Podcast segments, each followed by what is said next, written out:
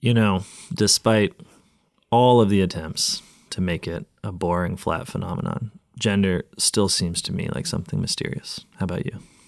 Pretty mysterious. Yeah, I, I don't I don't get it, but it draws me on, and that is why we have our podcast here, and we're very grateful that you're joining us.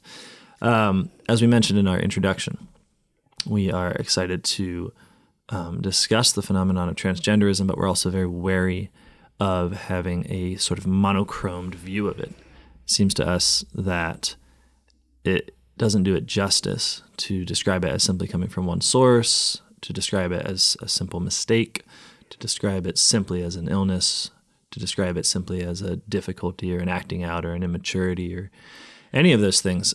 Rather, or just that, you know, ordinary people walking around are just absolutely crazy. Yeah, yeah, that that that is, I think, what really dissatisfied me with uh, a sort of mainstream conservative response to our problems, which is that.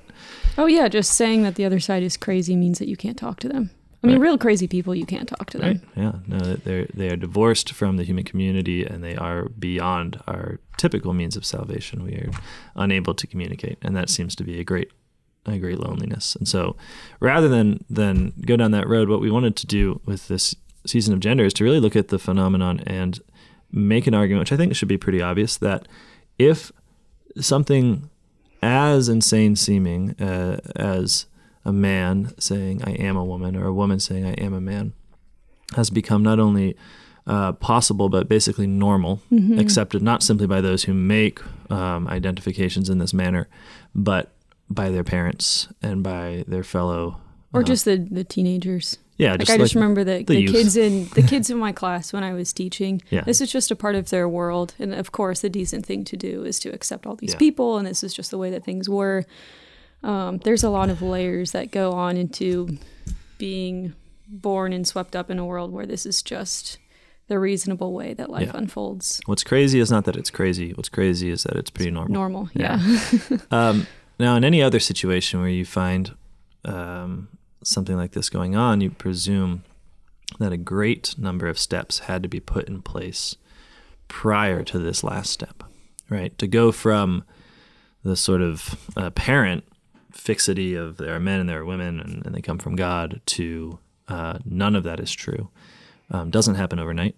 Mm-hmm. Uh, Rome was neither built nor even burnt in a day. Well, it's burnt over a couple of nights, I think. But the point is, it's a bad example. bad analogy. Um, Moving on. The point is, um, there are multiple sources um, of this of this line of reasoning, um, and there are multiple motivations, and some of them I think are very good motivations and very profound reasons, um, even as some of them I find abhorrent.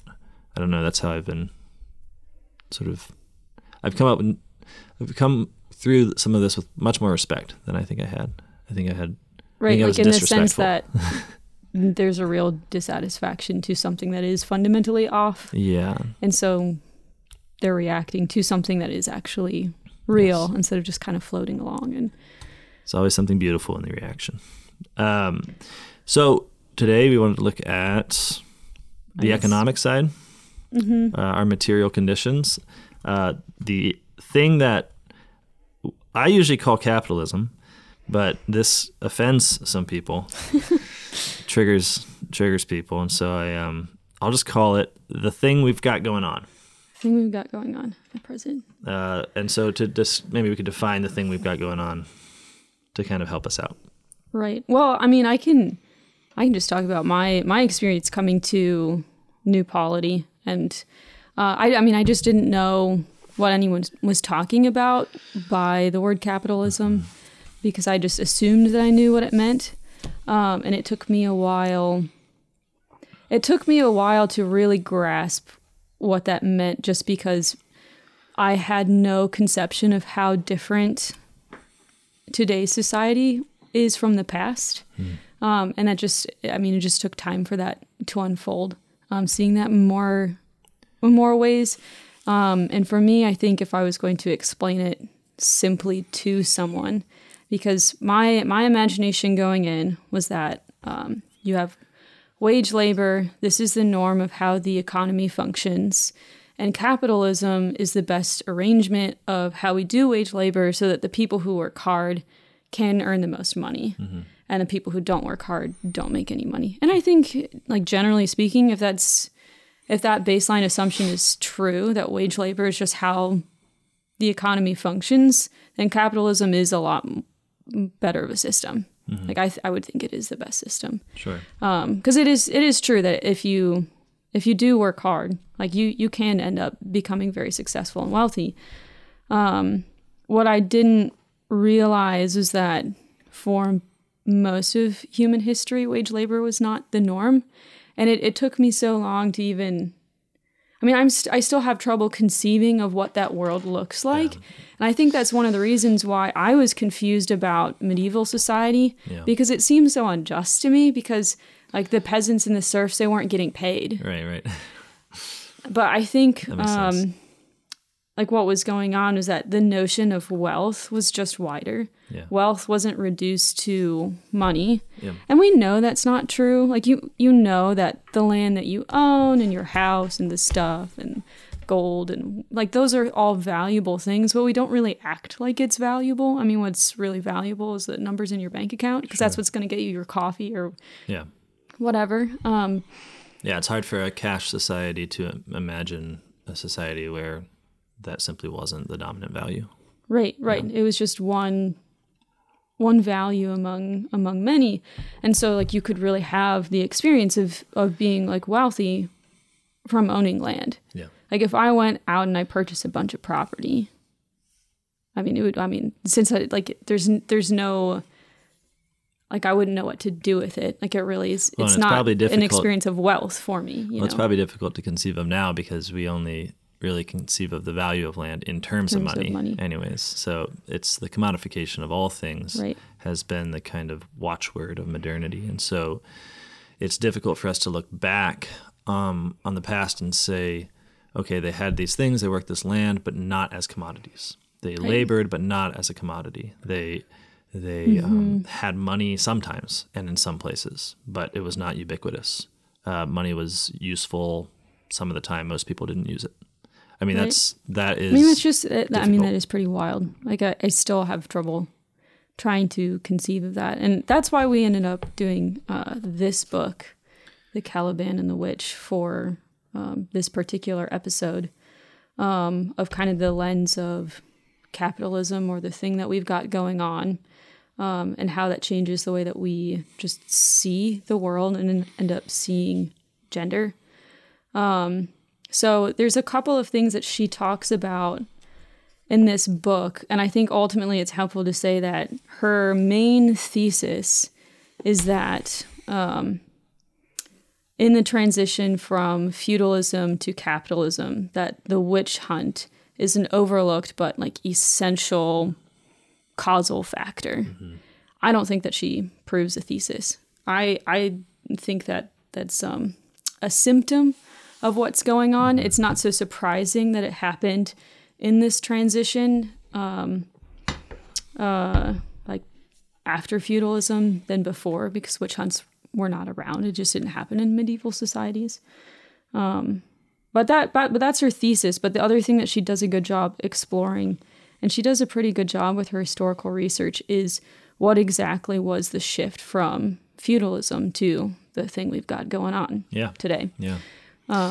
And I think the most helpful place to start is to try our best uh, to describe the world that was lost um, so that we can understand the effects of the transition. Um, and the reason this is, of course, difficult is we always bring our own modern categories onto it. The historical record is obviously scarce as opposed to our own record. Um, but I think a lot of this we covered in season one of The Politics of Gender, where we really were This is just Ivan Illich. just Ivan Right, yeah, yeah. we were just sort of like Mm-hmm. learning this together, which I thought was really just a, an awesome experience. Um, and now, hopefully, having gone through that, we can describe this in a more um, succinct yeah way. way. So, Well, the other exciting thing about reading this book, because I, I I had low expectations. The Caliban and the Witch. I'm just kind of like used to like I immediately associate like witch and witchy things with witch talk, and just like yes, kind of dumb girls in their crystals. I'm like, all right. what's going on in this book. Um, but the uh, Yeah, capitalism came for the witches in the end. It, it made a it made a commercial thing out of them too. yeah, That's the sort of dated part of Federici's. like the the witch was here. an early feminist. Yeah, it's like, Um, well, we're selling witch stuff at Hot Topic now, so I don't know how feminist it is. Um, it was a good try. We all we all have to give our little try, uh, you know, for a couple of years. What was exciting to me about reading this book was that uh, the same historical research that I was finding in Ivan Illich, and then also f- hearing from Andrew Jones, since he's a Mm-hmm. medieval scholar, Yeah, um, was also showing up in this book. It just gives me greater confidence that Yeah. people are seeing the same Yeah, thing. totally. If people with such different worldviews and intents are looking at the same information and, yeah, I don't know, speaking about it accurately. yeah. Um. So I mean, she's definitely coming at it from an angle, and she goes too far. Um, but uh, yeah, I think it, it is it is helpful to to read, and um, for the most part, her footnotes are pretty good. Yeah. Okay, to briefly describe the Middle Ages. And Right. the caveat, which is always necessary, is I am not describing our personal little golden age, though it does come close. Uh, there's injustices, there are immense injustices, there's immense right. Problems. oh, it's just I mean, we're still like pagans, like Yeah. Christianity converting paganism. Yes. Uh, our understanding here is that Christianity is, in fact, uh, the church Changing is, in fact, a field hospital. It is, in Yeah. fact, the place where humanity goes to become redeemed. So it is a dynamic process. Right. So are Um, we starting with looking at describing feudalism or just the major changes? I'm thinking of the gendered world. I just want to give a Oh, brief oh, discussion here okay. because basically, um, it's fairly self-evident or fa- fairly evident in the sources that gender simply wasn't problematized the way it is for us. So there's not a lot of questions about like what is a woman, what is a man, what does it mean to be a man, what does it mean to be a woman. It's not that these questions weren't raised. It's that they came within a society where the answers were being given through forms of life and culture and work, um, where and, and I'm speaking especially of of most people. So sometimes what will happen with when people look at the Middle Ages is they will look exclusively at aristocratic and royal classes, which makes sense because we have the most records Right, of yeah. them. But what we're trying to understand is primarily what life was like for most people. the common people. Yeah. And um, what Ivan Illich points out, what Federici points out, and, and what seems to be the case is that there was a real um, distinction between a male and a female world, between men and women. And this was not conceptualized or lived out as these two incomplete parts that sort of joined together to make a whole. Rather, this was conceptualized and lived out as two different ways of being people, uh, two wholes, as it were, two worlds that could intersect and coincide. And this is why uh, Illich ultimately relies on the image of the dance um, as the kind of uh, archetype of the male female relationship prior to modernity that you have you don't have in a dance a sort of incomplete woman and an incomplete man joining to sort of make this complete androgynous third rather you have um, a specifically male perfection and a specifically female perfection now engaging in each other without annihilating or destroying the difference.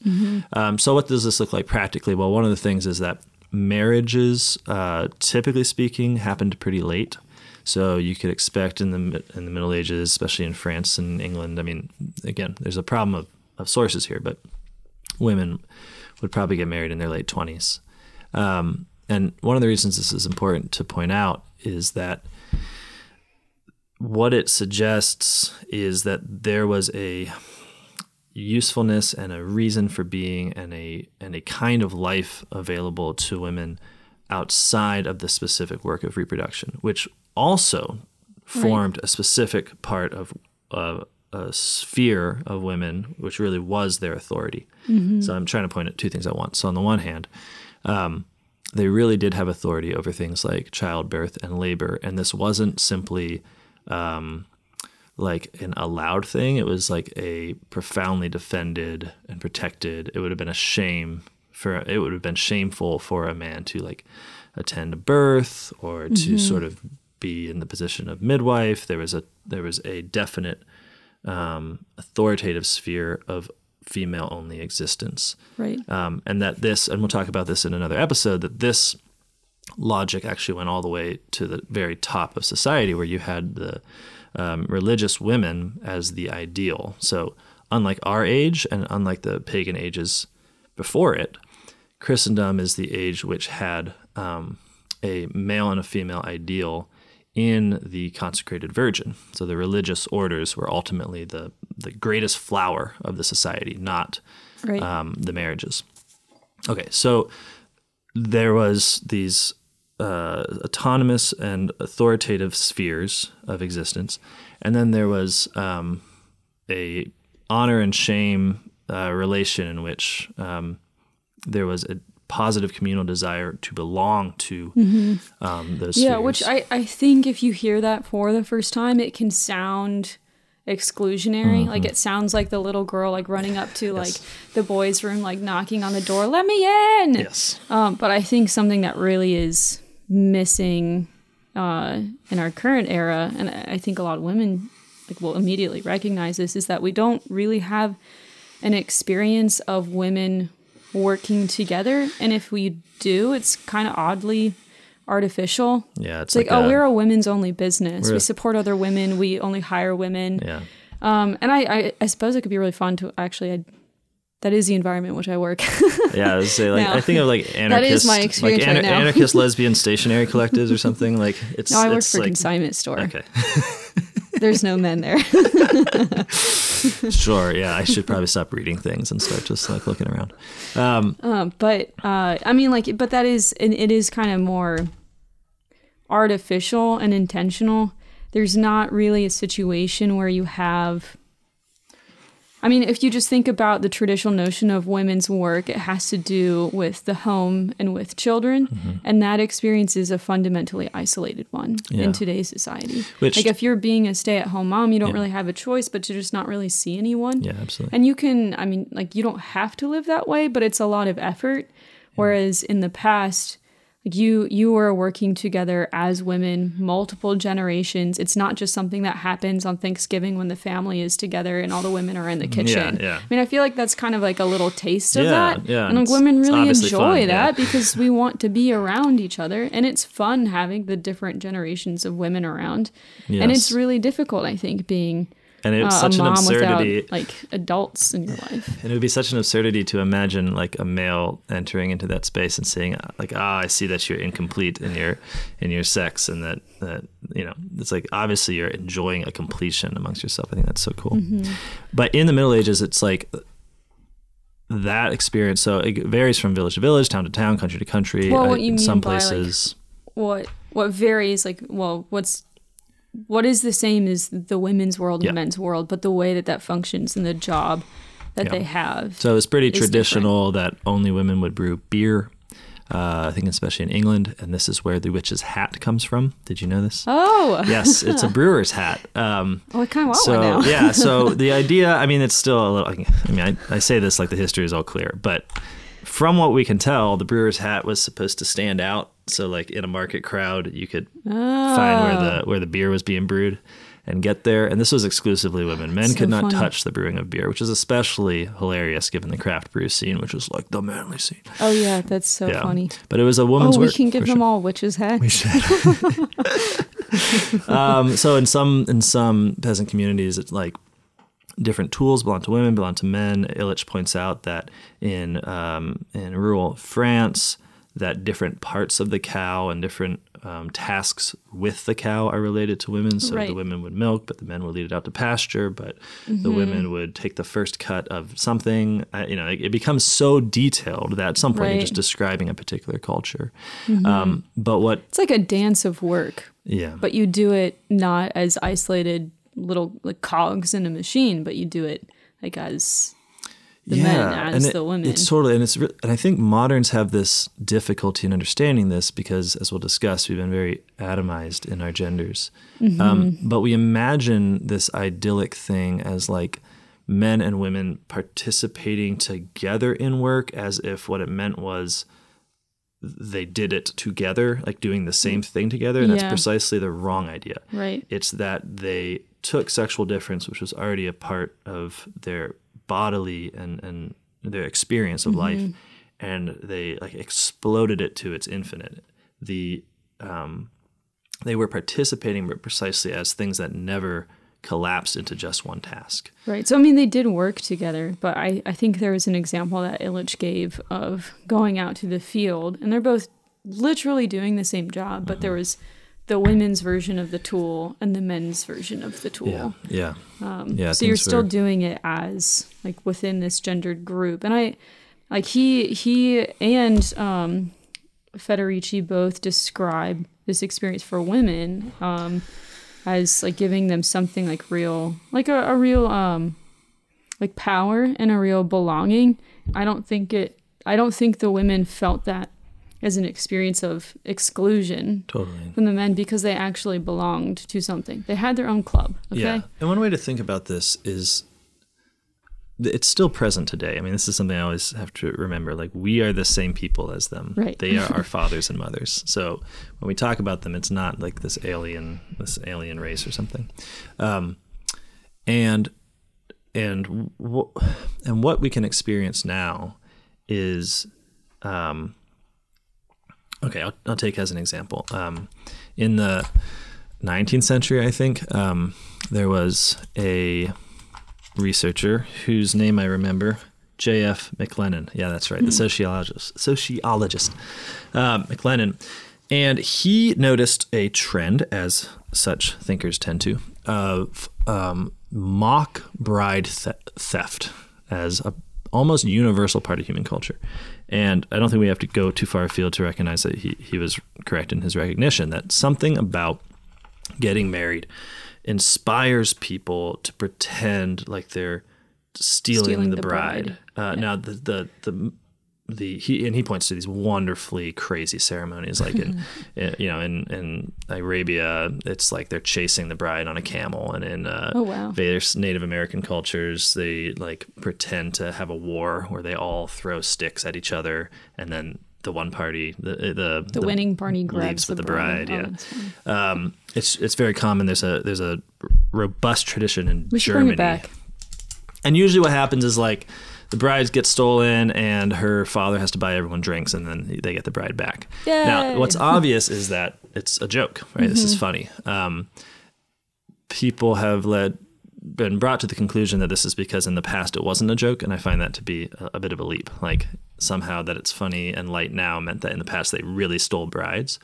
But I think what you can see in this tradition Like it was a ritual joke so that people actually. I think the ritual joke is jokes are only funny if there's something real. Like, Oh, yeah. like it's not funny to steal a bride if the. Oh, I'll just say it. Like, what is apparent is that there's something to steal the bride from. So the woman is useful. The woman belongs somewhere. You think of the psalm that says it's often just spoken of in relation to Christ and His church, where where um, it says, "My daughter, forget your father and your you forget your people and your father's Father's house, for the king desires your beauty." Mm-hmm. The sort of up until modernity, the way to understand courtship and marriage was that you approached a complete world in which the woman belonged and was useful and had an identity, and you asked her to come forth out of it. And the reason that we can make fun of this or joke about it as theft is precisely because there is something sacrificial there. Like there's a tear to be shed. Like the woman is leaving something real. And I think there's a it's not it's asymmetrical, but I think there's something similar mm-hmm. in and we'll talk more about this like in the male experience, which is that the woman calls you forth up out of a sort of completion, a perfection, a life, and then and now that's like the soul experience is women trying to get men to, you know, man up and marry and such. But okay, the point is the really interesting thing to me was how did how did this become a problem? Like it um, how did this become something that a sociologist is investigating as an oddity of human nature? I mean, even in our current bridal ceremonies, I think there's you see something of this when the father is the one to give away the bride, um, and it's pretty much socially expected that he'll be sad about it, yeah. like cry. Maybe do a mock gesture of like, you, you know, you got her kind of thing. Um, so it's still present in us, but what's odd about our society, of course, is that there there is nothing but the emotional belonging um, that the bride is being taken from. So, like typically speaking, the the child and especially the female is um, not involved in any woman's work as a woman. Um, I mean, she's competing for work with men, but there's no woman's world. There's no woman's sphere. A daughter is basically useless economically speaking, um, and the giving away is kind of reduced to an emotional um, tenor without like economic base, as, if that makes sense. Right. There's that kind of weight isn't there, but in a medieval society, um, because you're doing like subsistence living, the world of the of women and the world of men are both essential. And so when Yeah. you're taken out of that world into someone else's house, Totally. like there is a real loss in the house that you Yeah, are it's an leaving. asset. They had to sometimes pay a lot of money for it. I mean, it, it, it explains a lot of traditions that we find very distasteful. And I'm not saying that it forgives everything about them. Like there could be, you know, like buying a bride is obviously not what we want to go for. Mm-hmm. But the idea of compensating a family for the loss of a child is something that really only makes sense when we under within a subsistence society, within a subsistence economy, where the presumption is that everyone is contributing Yeah, there's a real work. loss. Yeah. Yeah. Yeah. So just to kind of bring it back to Yeah. the main question. Um, so we're looking at the shift from feudalism to capitalism, and we're starting off with this world of subsistence living. Yep. Um, work is gendered, but Yep. it's like this dance. Um, and wealth is not. Wealth can be counted in money, Yeah. but it doesn't have to be. Um, and so women's the the work that women are doing, it's seen as obviously valuable and obviously as work, um, even though they're not earning money Right. from it, because that's also true of the men's sphere. And that's what changes in this shift from feudalism to what we've got going on today. Yes. Um, I think one of the first things that she points out is um, the commutation of taxes to money Yeah. um, or just you pay your taxes in money now instead of in kind. Yeah. And so if you were uh, doing subsistence living, uh, you would pay the Lord in whatever wealth, actual wealth that you generated, Yeah. whether it's like chickens or wheat or cloth. Mm-hmm. Um, but as soon as the Lord started demanding um, money for their taxes, because it's it's more potent, it can become anything that you want. Like a cloth can only be a cloth, Mm-hmm. a chicken can only be a chicken um, then suddenly um, you have to be a lot more dependent on I I can't remember if she says it's the, the merchant class, but I mean you have to exchange it for money Correct. so that you can pay the Lord, which means that now you're dependent on this outside source instead of just yourself. Yeah. So you've created a layer of uh, dependence. And Illich goes further to point out that when when you move from in-kind taxation to monetary taxation, it also becomes sexless. So Oh, the yeah, I forgot about in-kind yeah, the in-kind world was the world of women's work. So you mentioned chickens and cloth. Well, Mm-hmm. the first thing that jumps to my mind is that well, cloth would have been produced by women. Women, yeah. And when we actually know this from from records, when taxes were, uh, and I should say it's it's rents technically. I mean, um, customary rents were paid Right. to the Lord. Um, they were paid differently by men and women. Like the the movement of wealth upwards through society came from two worlds.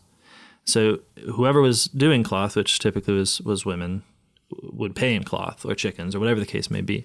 Um, and what money, and it wasn't always the case. Like there's times when they were all doing wheat or something like that. right. But the point is, it was precisely the like what was created, what was produced through these gendered worlds that became the way of maintaining your place in society and moving the wealth mm-hmm. up, which is sort of the kind of cosmic liturgy, as it were, of of the whole feudal order.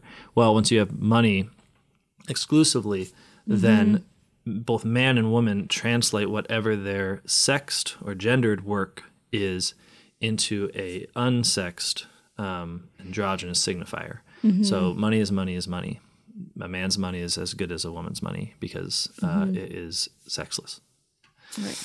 So this um, this is a this is a beginning, And you can Right. see, I think, already how um, two things happen at the same time. That we have a gendered world that moves towards a um, sexless world or a world in which gender is very extrinsic to the person at the same time and really causally as you have a movement towards a um, centralized economic mode.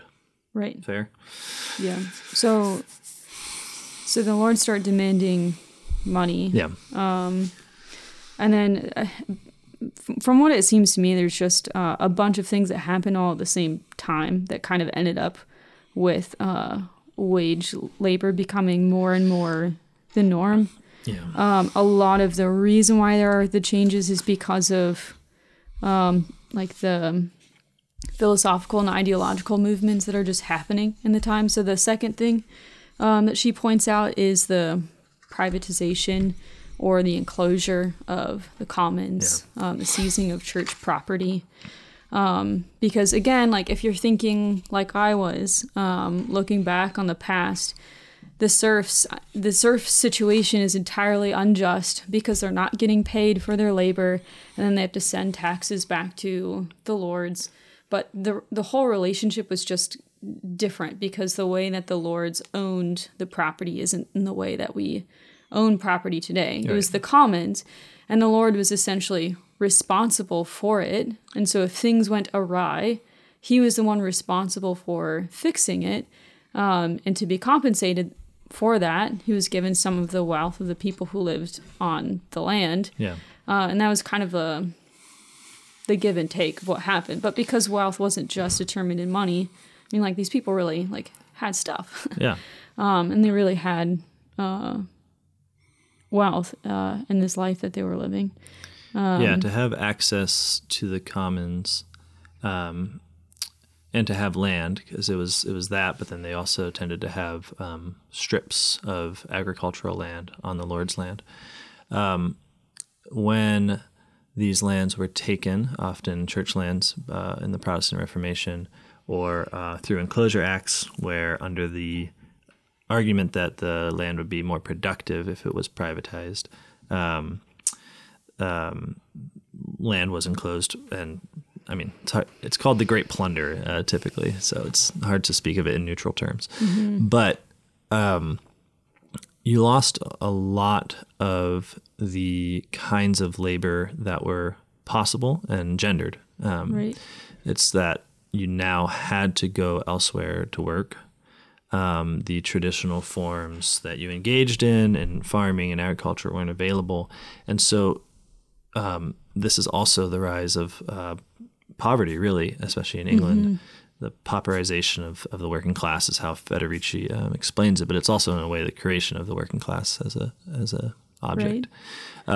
Yeah. So, Point- well, now, I mean, if the lands are privatized and it's not like this common to which you have a right to work and produce your own wealth and you owe some of that back to Yeah. the Lord, it's now His. And so the way that you can obtain whatever you need for survival is by hiring yourself out as labor. Yeah, because now you need money to buy. I mean, it's, You need money to pay the taxes, and you don't have access to this property anymore because it's it's not the commons, it's the lords. Yeah. And so I mean, this is really the the rise of wage labor, which again was such a huge mental shift for me, especially reading that um, like these people rebelled against wage labor. Like they Yeah. thought it was beneath them. That was something that the poor did. Um, Yeah. because if you Federici has this Yeah. great anecdote. Um, such was the hatred that workers felt for waged labor that Gerard Winstanley, the leader of the diggers, declared that it did not make any difference whether one lived under the enemy or under one's brother if one worked for a wage. Uh, and then she goes on to say that this explains the growth in the wake of the enclosures of the number of vagabonds and masterless men who preferred to take to the road to risk enslavement or death, um, as prescribed by the legislation passed against them, rather than to work for a wage. right Um, so there's a couple things to note. One is that wage work was up until this point considered a sign of poverty. And so I know I've said this before. I'll do it again. Uh, citing Ivan Illich, who's citing something else, but in his book Shadow Work, he discusses um, the way in which it was a particular city in, or was Florence, uh, defined the poor because they had um, this scenario where they they had someone who's died and they had his money. He gave it all to the poor, and so they needed to give it to the poor, and so they made a list, which is why we know about it, of all the poor in the city. Um, and chief among them was fathers of families who have to work for a wage. So this is just considered so a sign of poverty when now it's the only way we can imagine right, living right, at all. Right. So when this is introduced, it's resisted. I mean, there's mm-hmm. there's this doesn't go qu- quietly or, or easily because from the perspective of the people who it's being foisted on, um, they're taking your land. Your you are no life. longer able to grow your own food. Subsistence is gone for you. And now the only route left to you is what you would have been ashamed to do, which is to hire out your labor as if it were a commodity and use your money to buy back the food that is coming from the land that you were previously working yourself. Right. Because now the the wealthy landowners are utilizing the land and yeah, increasing mm-hmm. uh, agriculture output, but they're also using yeah. a lot of it for export. It's becoming food itself is becoming a commodity, and uh, now we all have to use money to subsist. Right. And well, this then, is, I mean, again, it's important to note again and again that this is a primary experience of sexlessness too, like the the poverty of now having to be someone who sells your labor and uses the wage to buy a commodity in order to live does not describe two ways of life. It does not describe a dance. It describes a scrabble of people who have various capacities. And it's mm-hmm. a scrabble that women always lose right. because they have children. They have little kids and they have pregnancy. And so, what seems to be a kind of neutralizing effect, because this is often how attacks on feudalism are described that like it's all unequal. Right rents right. are going up to the lord and what does the lord really do to deserve that et cetera et cetera? Mm-hmm. and so there's a rationalizing in the enclosure laws and getting rid of all of these traditional rights and customs and getting rid of in-kind payment and just having it be money because now is aren't we all on the same playing field? I mean we don't own the field anymore but theoretically we're on the same playing field right? Um, and that would be true if there were no men and women like if gender wasn't real, then I suppose it would be a kind of equalizing thing. But as it stands, um, men are more capable of existing and uh, living in these no conditions. wage labor world because they're constantly available to be hired. Totally. Whereas women, just because of the ways that our bodies function, Seasonally, and because we're not you're not hireable. yes. Um, and there was something else that she pointed out too um, that was I was surprised because it. Uh, I mean, there was the taxes from the Lord, and there was also the taxes from the church. And she writes about how the peasants were really deceived because they resented Yeah. the taxes that they had to pay the Lord's and they and, and the taxes they had to pay the church. Um, and I'm I'm sure there was a lot of corruption that was Oh, yeah. happening.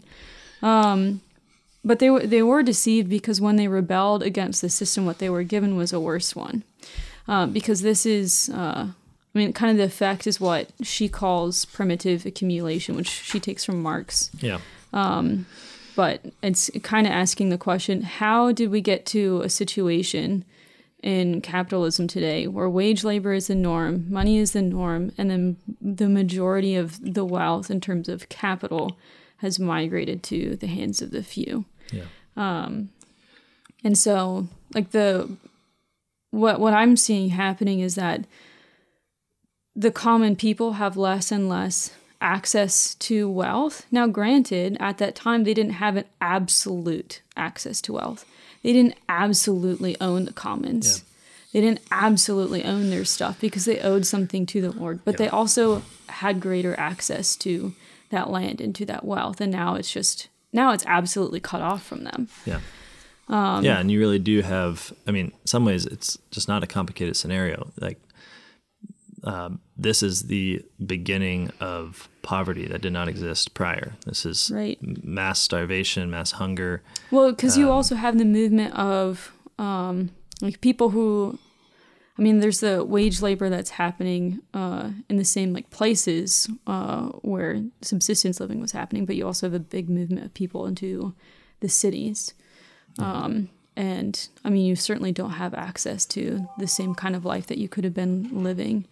Um, starvation was a very big problem, and commercialization didn't really seem to fix it because you could make your land a lot more productive, but then those people were just using it for like their own accumulation of wealth, and it wasn't food that was more productive and Yeah. then going back into the common people. Yes, Federici makes this point, which is that at the same time that labor is being commercialized, everything else is being commercialized, and so food is now being exported on the market.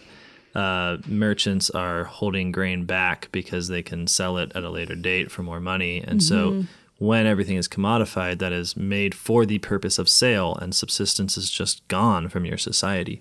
Um, then it doesn't necessarily matter that you have increased productivity, which is why, despite it being true that through what they did, especially through the development of new technologies, um, the kind of peasants' land became technically more, More productive, productive. even while it became much more uh, unavailable. Um, right. it uh, what was I saying? Oh, the e- even while this was true, you still had poverty to such an extent that this is the same period that the state has to intervene. Mm-hmm. And this is where you have the development not just of the poor laws, which sort of criminalized poverty and made it so everyone had to work or they would be in a poorhouse. Uh, this is in England, um, but also the first time the state is viewed as necessary for providing widespread social assistance, widespread relief. Right. And I think this is important to note because often the way capitalism is framed is you have this idea that it is opposed to welfare, as if like if we got rid of welfare, then we would have more competition and we would have more people willing to work. And to some extent, that's true in any Right, given right. scenario. Like but if if wage labor is just kind of the bottom Yeah. baseline. But like, what's important to note is that we only got to that state because of um, these kind of early moves towards uh, free market, um, uh, early moves towards a uh, Not not the not free market, but just the movement of everything being done in money. sure. I mean, I think that is helpful. It's capitalism. Like it's just moneyism. There's a world in which money wasn't everything, and now we live in a world Yeah. where money is everything, Yeah. and that's the way that it's evaluated. Um, You could control things a lot more easily through dollars. yeah, Um, but this this is kind of marking a shift, or at least in my head, of the conversations of what she's exploring in the book. So, like, what caused the shift from feudalism to the thing that we've got going on today? So, like, taxes are paid in money, uh, the enclosure of the commons, the rise of wage labor, commercialization, and then there's the question: well, what is the effect of this on women, on the common people, and on the gendered worlds? And one of them is, yeah, the problem of the poor.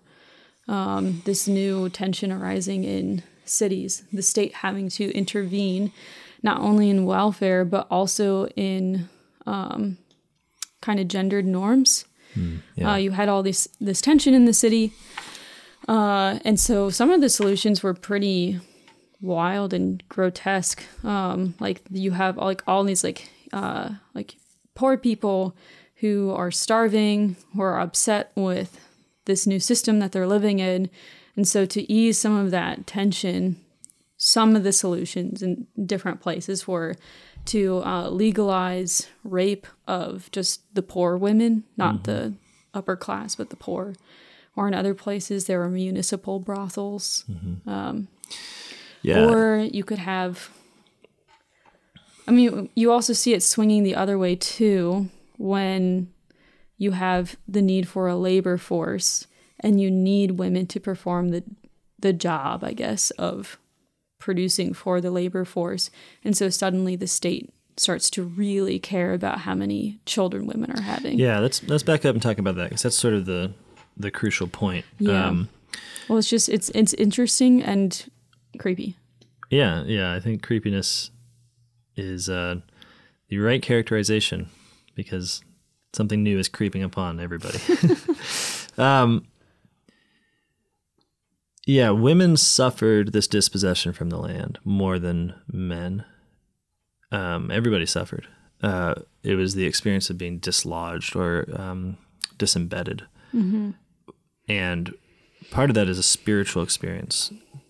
In Christendom, people experienced themselves and received their identity um, from the place where they belonged.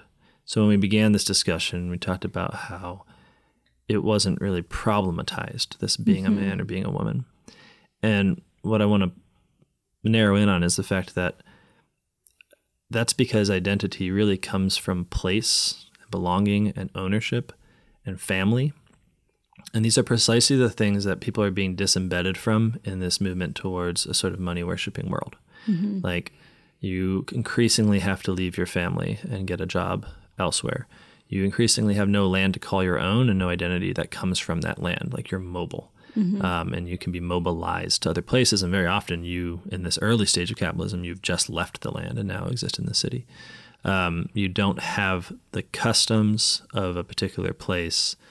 The um, one of the things the capitalists did when they banned the commons is pretty much de facto, but sometimes de jure banned uh, the saints' days. So this is in the Reformation England Oh yeah. where you no longer have the kind of festivals and feasts that would take place on the commons. You also had those being in, under the, I think, the guise of religious reform um, Right. uh, taken So away. now you work on those days and you have no place to party. yeah, and we haven't even discussed that is the the liturgies, the feasts, the festivals. Catholicism is a place where the genders come together to dance. So, you know, whether it's St. John's Eve or St. Nicholas's Day, where there's a boy bishop or whatever, like the way that answer to the question is lived out. What does it mean to be man? What does it mean woman? What is the destiny of the boys? What is the destiny of the girls? Um, these are lived out in common, in festival, in feast, and it's precisely what's being uh, taken away through the privatization of land, through the pauperization of the working class. So when I say this affects women more, it's because they, by nature, um, and specifically pregnancy and childbirth, are less mobile and can't respond to this world without more pain, essentially, than um, than men experience. And then we have um, a new ideology uh, and a new system. It sometimes goes under the name mercantilism, um, but I, I would suggest that it's sort of before and after and in mercantilism in different ways. Um, but it's basically as money becomes the chief purpose of life, as labor becomes a commodity. So instead of being something that human beings who live in places and are particular do, it becomes a commodity. Um, as this is happening, the uh, um, well, and I, see, I think I don't think people necessarily understand the way this transition happened. It's like um, the it was necessary to treat labor as a commodity, even though everyone knew it wasn't. Like no one actually thought like labor is something that is like the the rocks you get out of a quarry. Like it's people and it's their lives. But what happened is as industrialism began to to really kick off, um, people were basically investing in heavy machines that cost a lot of money, and there was there was a period in which um, to do any kind of uh, mercantile activity, you put a lot on the line up front, which means Right. you need everything to be as predictable as possible so that you can make sure to get out of debt and to start making a profit. This required the treatment of um, people as a workforce.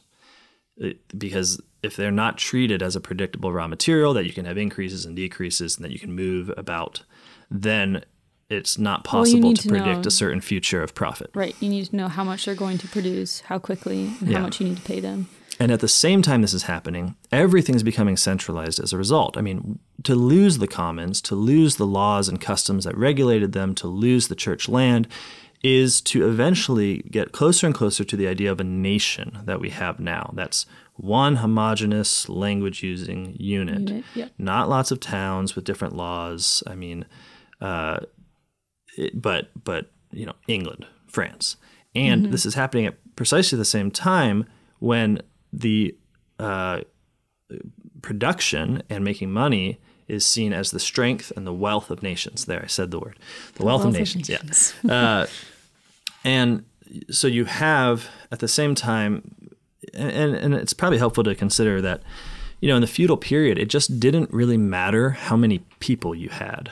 You know, like it did for war, right? Mm-hmm. Um, but basically, if you were in charge of villages, well, you would obviously not want you know famines or plagues to wipe out your population or something. Mm-hmm. There was not this sense that if we had more work and we were producing more output, then we could have a stronger state or something like that. It just wouldn't have mm-hmm. even made sense. The words wouldn't, weren't even there. Yeah, well, because it was so local, Yeah, I mean everything was. you didn't have a national sensibility in the same way. Yeah, you- There was just a loyalty to your your place and your your people, and your concern was just that. What was yeah, around you? Yeah, like even even wicked concerns were concerns of lords over their of their particular place. Um, and with this centralization, uh, women start to, at the same time that they're becoming useless as competitors within a sexless regime of wage labor, they're becoming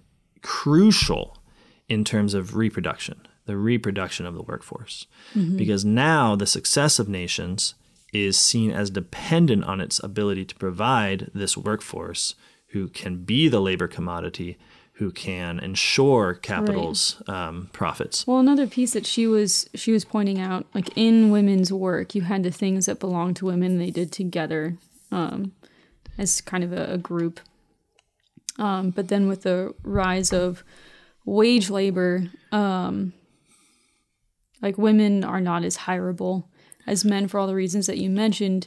And so I don't know exactly like how it came about, but I mean you, you really do see like women being kind of pushed out of even the jobs that used to be theirs. Like I think um, making beer was one of the examples that she Yeah. gave. Yeah. Um, now because it's like a wage labor job and eventually women were excluded from wage labor, this is no longer a female practice but a male practice. Or you see in um, the introduction for the first time of male doctors into childbirth. Like this now becomes a medical procedure that men administer, and it no longer So, belongs to an not only are women just not as good at making money because of their natural vulnerability, our natural vulnerability, but um, women are being excluded from the labor force so that your really only like functional job is to produce the laborers, yeah, and this doesn't. This, and it's a real value. Oh, Right. it's it's. I mean, the thing is, it's not true what they say about it, right? It's not actually producing like it's love, it's marriage, Right. it's children. It has so little to do with raising a workforce for the GDP. But the point is that human life is now intersected by this state concern. So Right. you're not just receiving what it is to be a woman, what it is to be a man from below and from from I'm sorry, beside you, like your your peers and your land. You're receiving it from above as a goal that's fundamentally sexless. So the state's goal is money Right. through production, and uh, the woman is useful as a means to that end, Right. not to her end as woman. Mm-hmm. So this is why it can be very confusing, I think, to a Catholic because there's something very pronatalist, you might say, about this period Right. of of history, which Yeah, it seems very pro life. yeah, because basically, to, to describe the history, um, you're seeing for the first time a profound concern that women reproduce, that they have babies, that abortion is criminal, that birth control is not allowed. And I think if you do a sort of cursory look at this as a Catholic, you can say, wow, it's like the early states had like a concern for morality. And like in the mercantilist Yeah. period, they were really concerned with like upholding traditional gender norms or something like that, Yeah, right? yeah, that would be that would be my initial sort of caricature. But I found in history really bad things usually start out by looking good. Uh, this is sort of a life principle. um, And I think the reason is when something is is made vulnerable for the first time, when it's disembedded from its world, when it's alienated and and, and Right. fragile. It's precisely at this moment where worry sets in Right. and you want to protect it. And something very similar is happening here. Like women have been disembedded from their worlds. Their worlds don't exist, actually. Uh, they're not really allowed to have them anymore. And so they stand apart as as this object that's useful to the state's purposes. Um, but now the state is worried that they won't do the thing that they need to do for the state to achieve its ends. And so you do see a pronatalism. It's there. It's it's criminalizing abortion. It's criminalizing birth control. It's um, and and this is where Federici has the theory that it basically leads Yeah, I mean, directly she- to witch hunts and such. Right, that's true. But also backing up, like she she kind of looks at the medieval world as being this uh kind of feminist atmosphere where all these things were decriminalized. but I mean like true. from the church's perspective, these things have always been sin. So the question is if this has been true in the tr- church's tradition and all of Christendom for this long, why are these laws being implemented and being written now Yeah. and not in the past? My experience Um, of having children is at the moment you start making explicit laws, it's because you've lost some kind of Oh control. yeah, because someone did something dumb. You're like, look, I'm sorry, we are no longer going to have play knife fights in the kitchen. It is it is banned, Banned. and it's it's Banned. because something was disembedded. my my favorite law in uh, the Jones household is no chanting. oh, that's good. I'm sure something happened.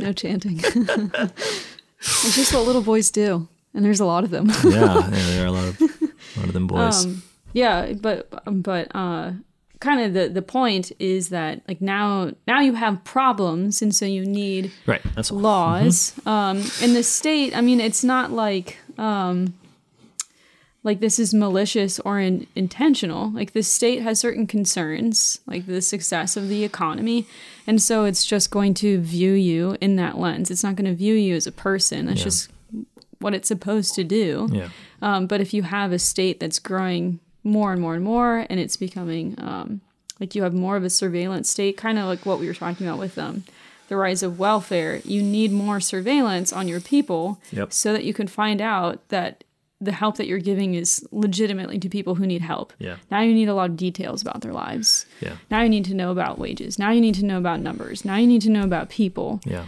Um, and the same thing is happening with all like the like the tension and population growth.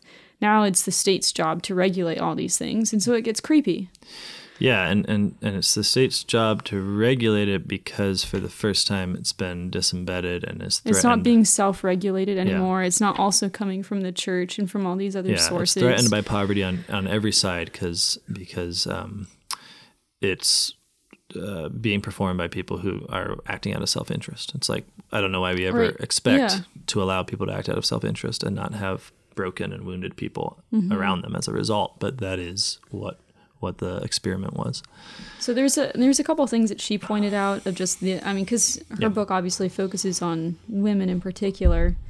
Um, so like you have the criminalization of the poor because I mean the poor really are disrupting things because they're starving, and so they're engaging in criminal activity. Um, women are a lot more vulnerable in that situation. The criminal activity that women turn to is prostitution. So you mm-hmm. have a rise of like a ton of prostitutes.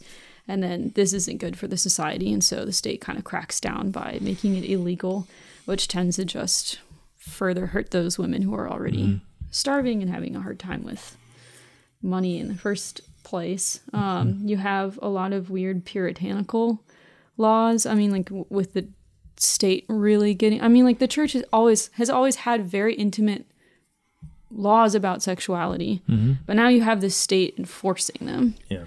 um, which is not what was done in the past. Um, and I really like that she point this out. And just in general, you kind of had um, a cultural and also a legal um, infantilization of women.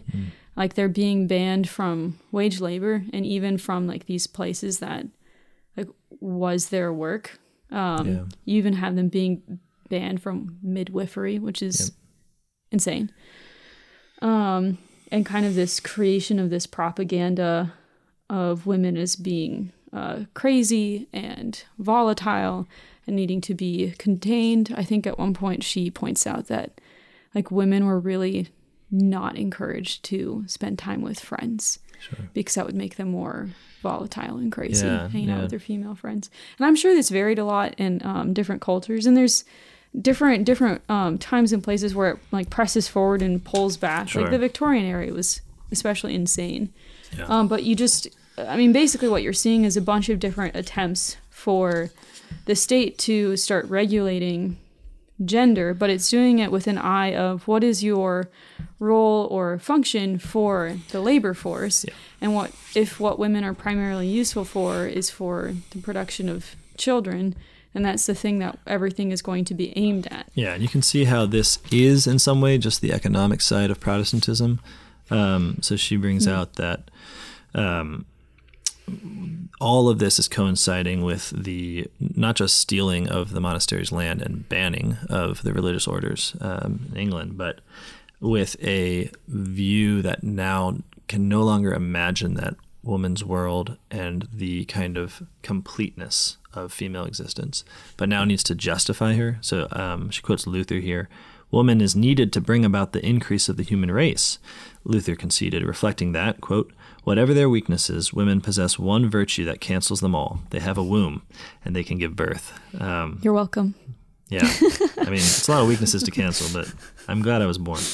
Uh, uh, so you see how um, this isn't like a spiritual gloss, I think, on uh, economic reality. I think we're just looking at the same thing. Um, the land grab of um, the wealthy, these are the same people who are Protestantizing. And now what's lost is is any idea of what woman is for and any vocational sense of her as woman, except for ultimately the reproduction of the workforce. And um, I think it's a great irony uh, because this leads to the kind of material conditions in which the old anti feminine bias of antiquity, as Balthasar calls it, is kind of made true for the first time. So the Aristotelian Oh, I see. definition of woman is a deficient male. The idea is basically that nature tends towards its perfection and uh, or to, to, to create a, a perfect image of itself, a, a perfect reproduction. Um, so male seed is the active principle, and so it must always strive to produce a male. And then whenever it fails to meet the mark, there you have the female.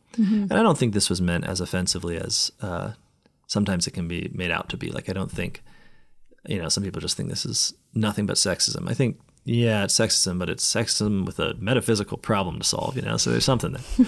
but um, you can see how in this kind of world, the Aristotelian ideology appears to be true. It, it appears to be descriptive. Like it's no longer simply tackling a metaphysical difficulty.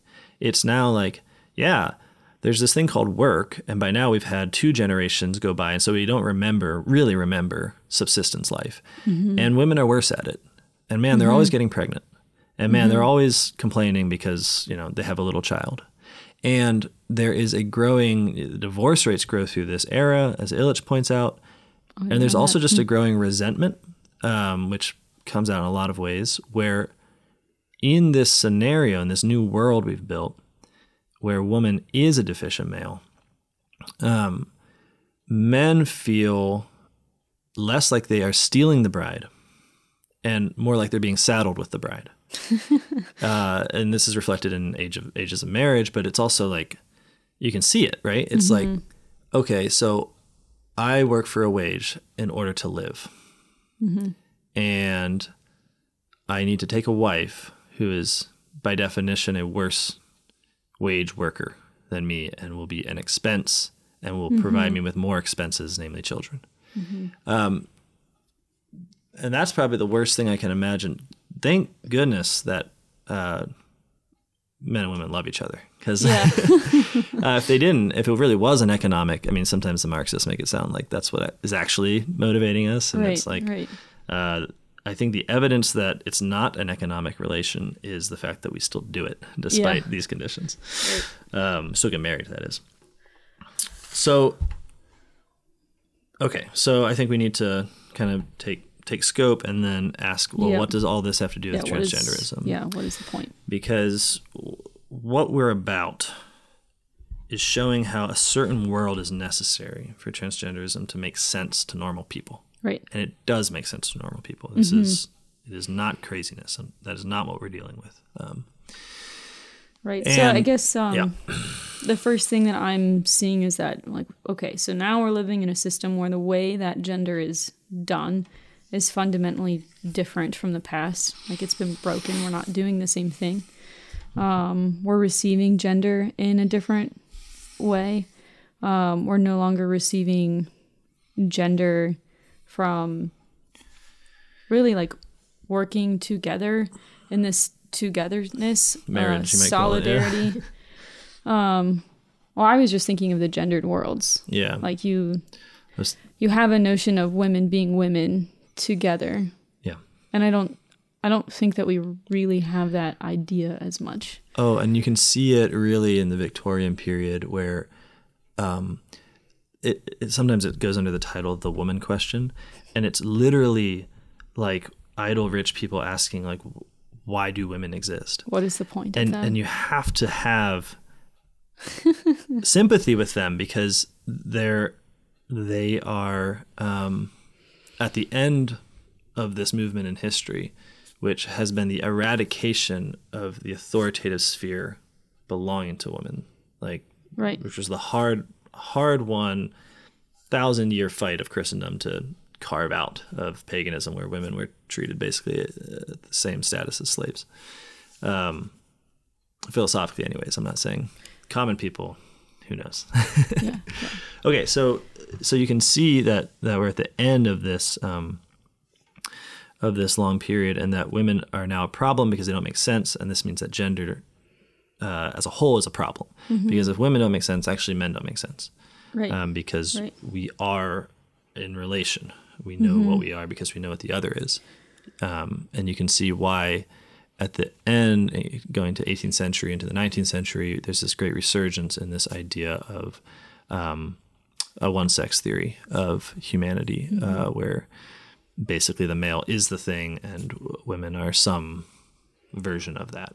Um, Right. Yeah, we just we experience gender differently. So I guess one of the takeaways that I got from this is that like through this shift from feudalism into capitalism, even my experience of traditional gender norms is fundamentally modern. yeah, right. I think that's just it's helpful to keep in mind. Um, and so I mean this isn't as directly tried uh, tied to transgenderism, um, but it is more tied to feminism, which is a movement that comes before this. yeah. Um, There there is an actual rebelling against like a new form of doing gender, which happens because of this transition. I mean, you just look at the Victorian era and you know it's messed up if you just start reading the literature.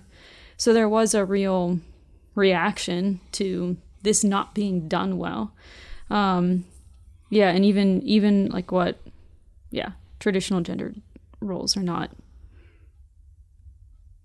They're connected to like what has been done in the past, but it is different. Yeah, yeah. I mean, if if you mean by traditional gender roles, like getting married at 28 uh, and brewing beer, then I guess we're we're talking the same language. But if you mean like like reproduction as a sort of now now let's be clear.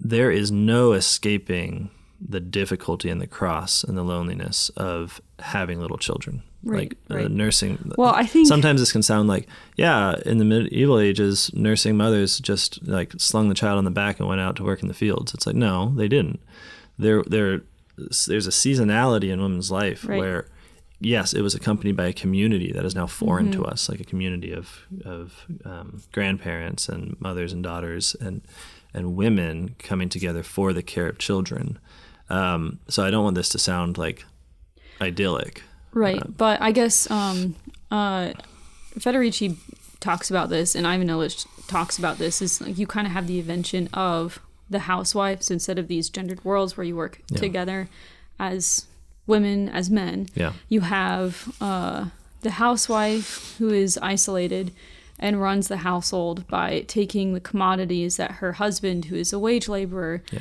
buys.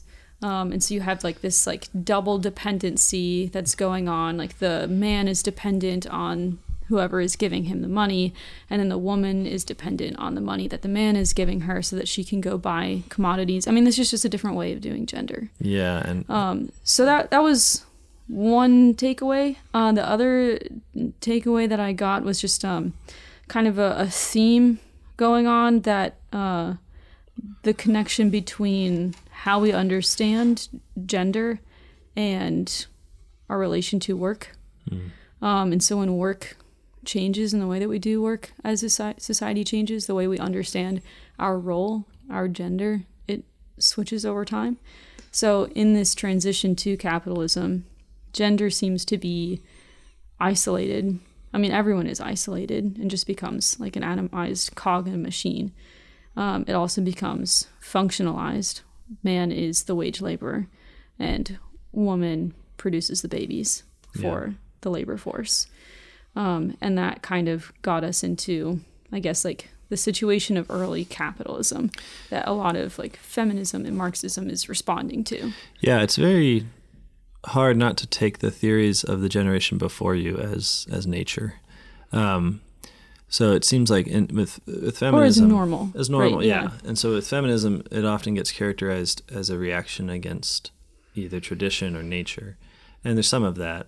But I think what you see most immediately is that it's uh, a reaction to a reaction. It's a reaction to the description of um, gender as being primarily functional within an economic goal, Right. where increasingly it's difficult to see that the ordering of human life for the sake of profit is not a natural fact. As you said, wage labor is not just the norm, um, but is in fact an artificial imposition by people in order to maintain mm-hmm. like an excessive amount of property and power that they have. So when when you react against this functionalization of gender, I think it often felt to people like you were reacting against like nature or like Right. what God had put in place to say like actually it doesn't seem to fit me to want to just have kids and raise them in this house and give them a college education so they can make money for the market kind of thing. It's like that kind of malaise uh, was the right reaction to have to this way of describing um, gender. Right. So you kind of have like the new normal is that the meaning of my gender, because more and more of what we're receiving of meaning is coming from the state, because it's becoming more and more centralized, more more massive. So the state is kind of giving from above that the meaning of gender or your importance is your role in relation to the labor force. And so that's kind of the world that we're born into and what seems natural. But the transgender moment is something that's kind of moved past that. That was a point that you were making Yeah. earlier that I thought I thought that was really brilliant because it's not the same thing.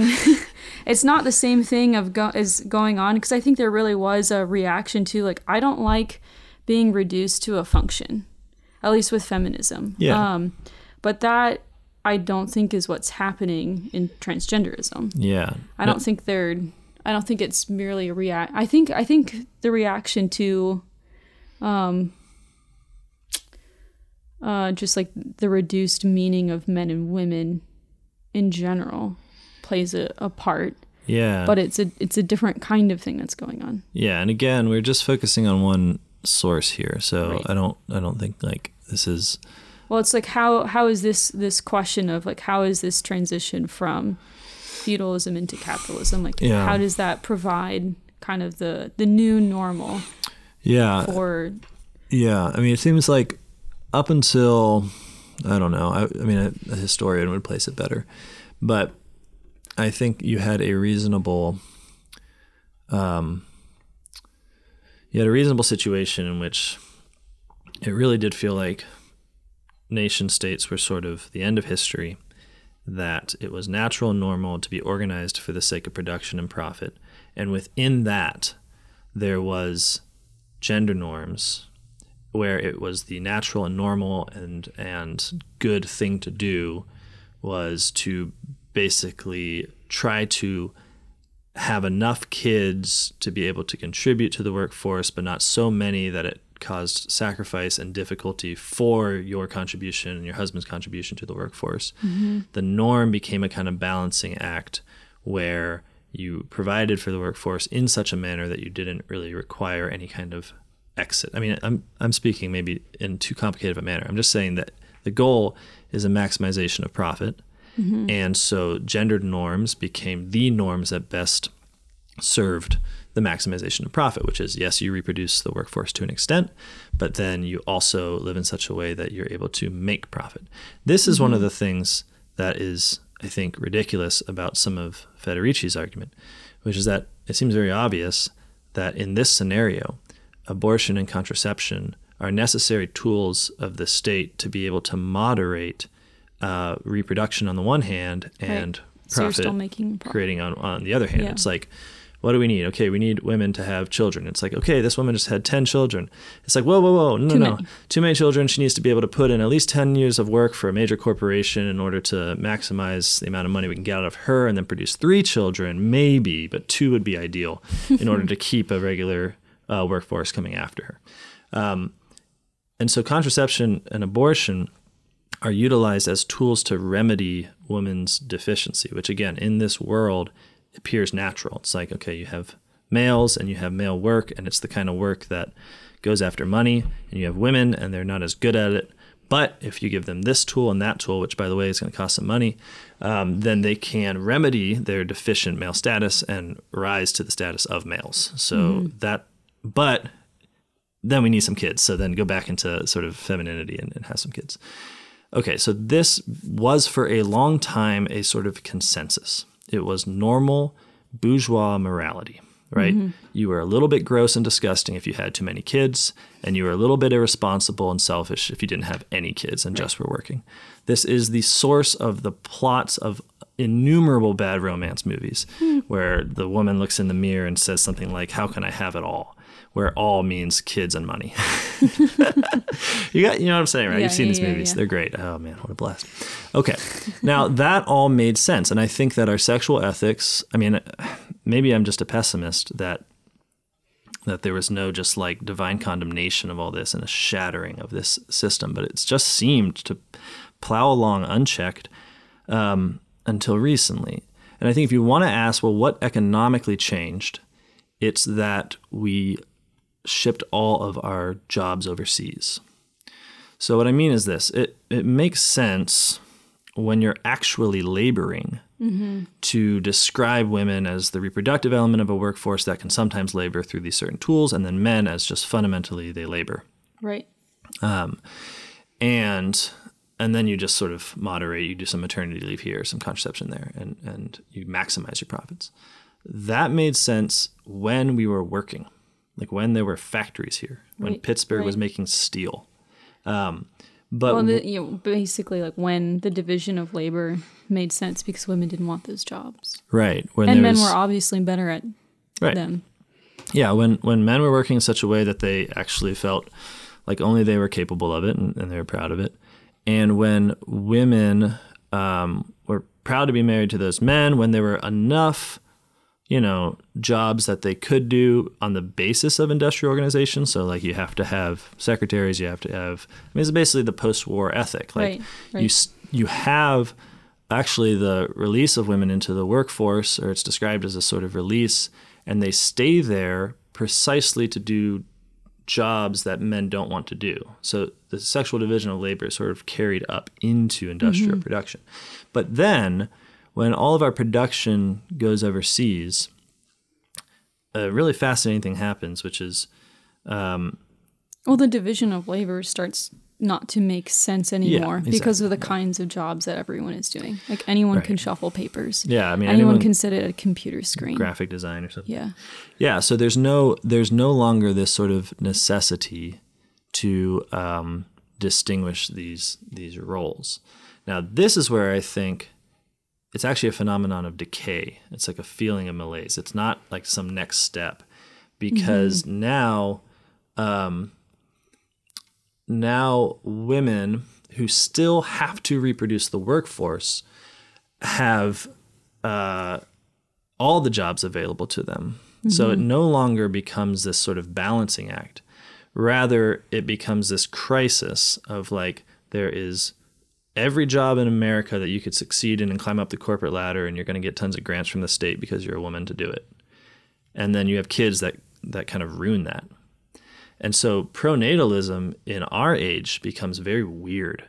It becomes like desperately trying to put the brakes on on things um, and saying like like don't you want kids after all after you spend years you know making the female ceo as like the ideal of every of every girl's existence and in the meantime guys don't really have work as guys it's sort of what you would expect but now everyone is a deficient male including the males Right. Uh, yeah. I remember one of my friends put it this way just like men just don't have the experience of being needed because anyone could do their job. Yeah. And then even the state with like welfare uh, has taken care of a lot of those complications. yeah Men just aren't needed. And that's why you can have women parading around like, yeah, I don't think that we need men. yeah totally Those things, I mean, I I should never click on those little videos, those little interviews ever.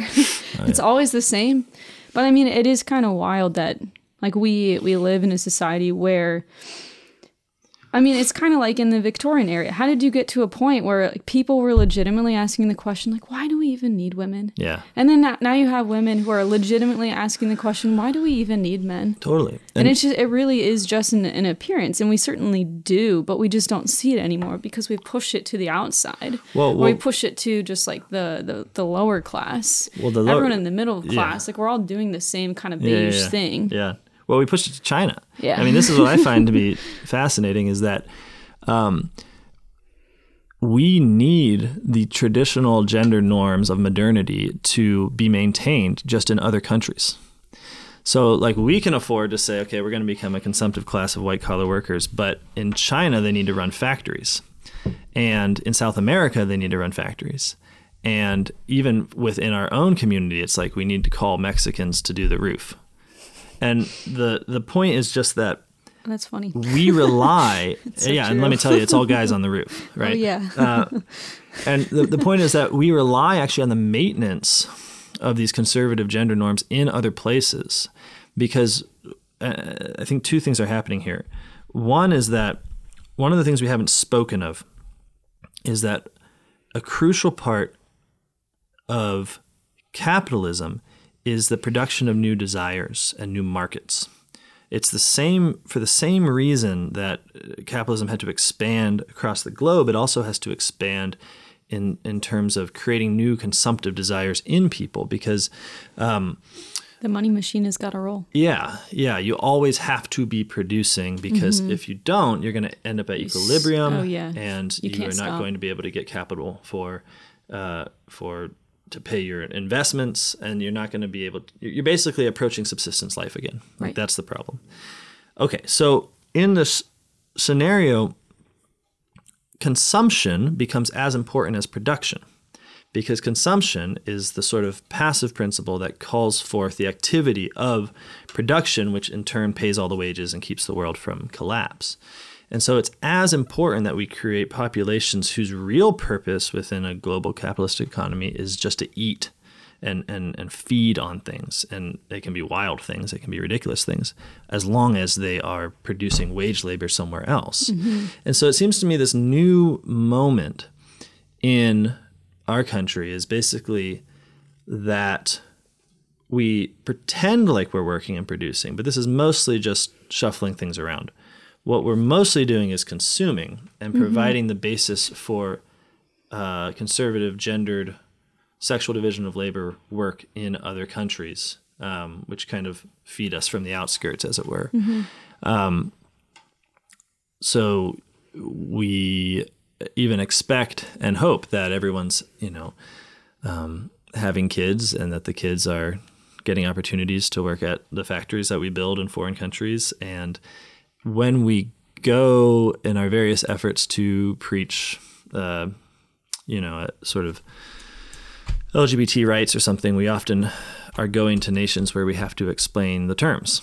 We're like, you don't respect LGBT people here. And they're like, what does that mean? And we're like, well, let's tell you the category of people that you don't have so you can learn to expect it, respect it. And one of the reasons this is happening is because we're at odds ideologically. Like our economic system is um, relying on the old uh, gender norms, and then our sort of ideological system is is it, doesn't realize that its own dependency. It doesn't realize that it's actually dependent on um, man and woman and creating children and children working and all that. Right. Right. I guess um kind of put in my my own words um, from when we were talking earlier, I was still picking up that same thread of the relation of uh, understanding gender from work, Yeah. um, like meaning from work. And like the first movement is that the meaning of the gendered worlds is atomized, reduced, functionalized. And so you're still getting your meaning in your relation to work, which is now the labor force. And that still is happening today, but at least in America, our relation to the workforce is as consumer. Um, and so Yeah. And so instead of it, um, like it's just it's we live in a world where I mean we can legitimately ask the question, why do we need men? We can lit- legitimately ask the question, why do we need women?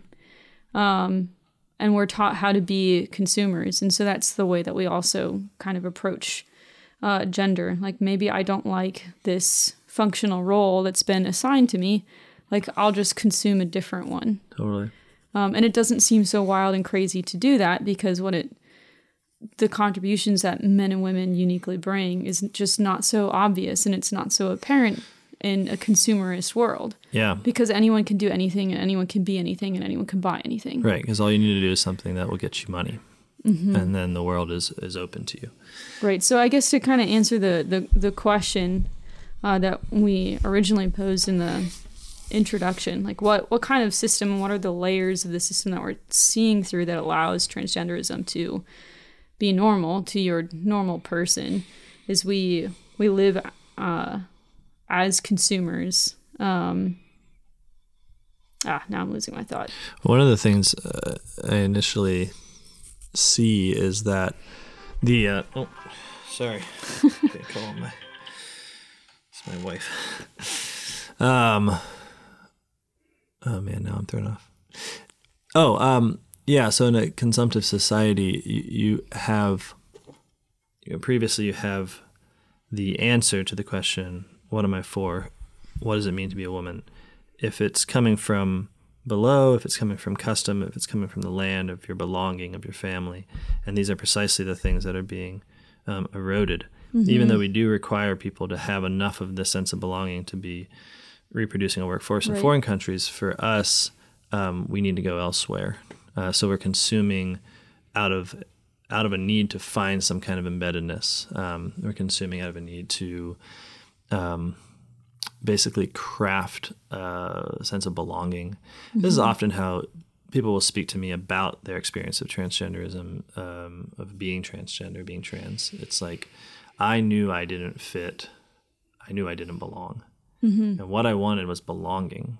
And when I saw this group, which appeared to me as an object that I could join, and I identified with them more strongly because of all these various feelings that I had.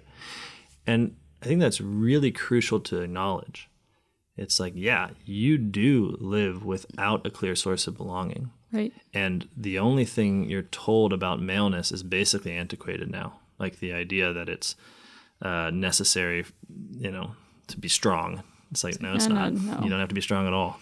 Like you can be a complete nerd and just spend time on your computer all day and make loads of money. The rulers of the world are, are pretty pathetic. I've noticed.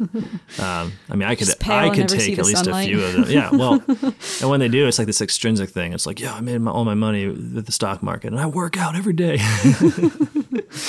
um, okay, so the the point being that it makes sense to be disembedded in this world and to look to the other gender um, as providing a kind of objectivity that you might be able Yeah. to grab onto and then have belonging again. or even like not like if you're if you are uh i mean like looking for uh, meaning and belonging and also having a, a role to play it doesn't even necessarily have to be that I look at men and say, I want to belong to that group because being a transgender man is its own Sure. Yeah. category, is its Oh, own totally. group. And I think, I mean, that seems to be, I think, how transgender, a lot of them see themselves.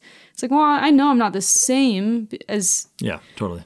women who are always women Yeah. and men who are always men. Yeah. But It- I have like this we, community. we belong to the same category, even there's this distinction between us. Yeah. But there certainly is that sense of belonging with people who have transitioned. Yeah. Yeah. And Well- you do also kind of have a role to play too. Um, certainly culturally within Oh. transgenderism, like you, you, you are doing something for society. Oh, it's an you have a clear role, which will, I mean, we will get to that later. So maybe we should stop that conversation. Yeah, no, but you, but you're right to just anticipate it. It it's the return of vocation, I think, for a lot of people. Um, okay, so I think yeah, no, I think that's a great a great place to end. So you really can't imagine the sort of normalness of transgenderism unless people have been number one disembedded from from the sources of of belonging um, in the uh, gendered worlds, and then for all of the replacements of that source of belonging to themselves fail, because we can no longer just be a, we don't live in a world in which we're given these strong false ideas of man and woman. We're not. We're not. Uh, no one says anything because the ubiquity of money has become the dominant life form and it has nothing to say about gender. There's no distinctiveness at the end of the day. Whatever makes money will make money, and it doesn't matter what kind of chromosomes you have while you do it. And it seems to me that this kind of reality, this kind of economic reality, is necessary as a sort of base from which to look out and say, um, yeah, I can sort of pick what I'm going to be and how I'm going to be it um, as a as a free floating commodity. Right. Well, I think that wraps this. Okay, hey, thanks for listening, everyone. We will see you next time.